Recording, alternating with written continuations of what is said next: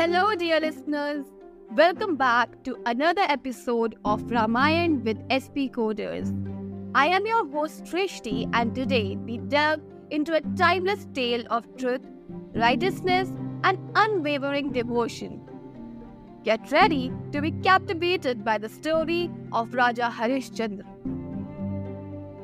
In the heart of ancient India, there lived a king whose commitment to truth and justice became the stuff of legend. King Harishchandra, a name synonymous with unwavering integrity and sacrifice, ruled over the kingdom of Ayodhya.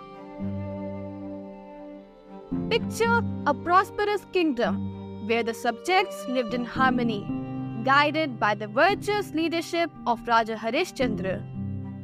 Known for his impeccable sense of justice and commitment to dharma, the king was destined to face a series of trials that would test the very fabric of his character.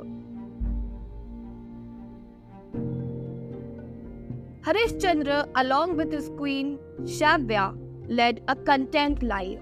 However, fate had other plans.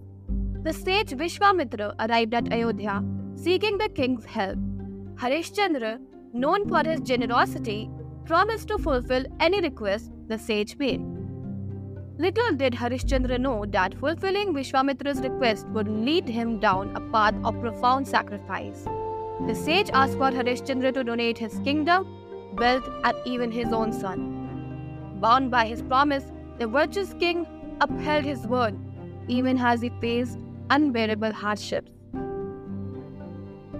Harishchandra and his family were left with nothing, forced into a life of exile and poverty.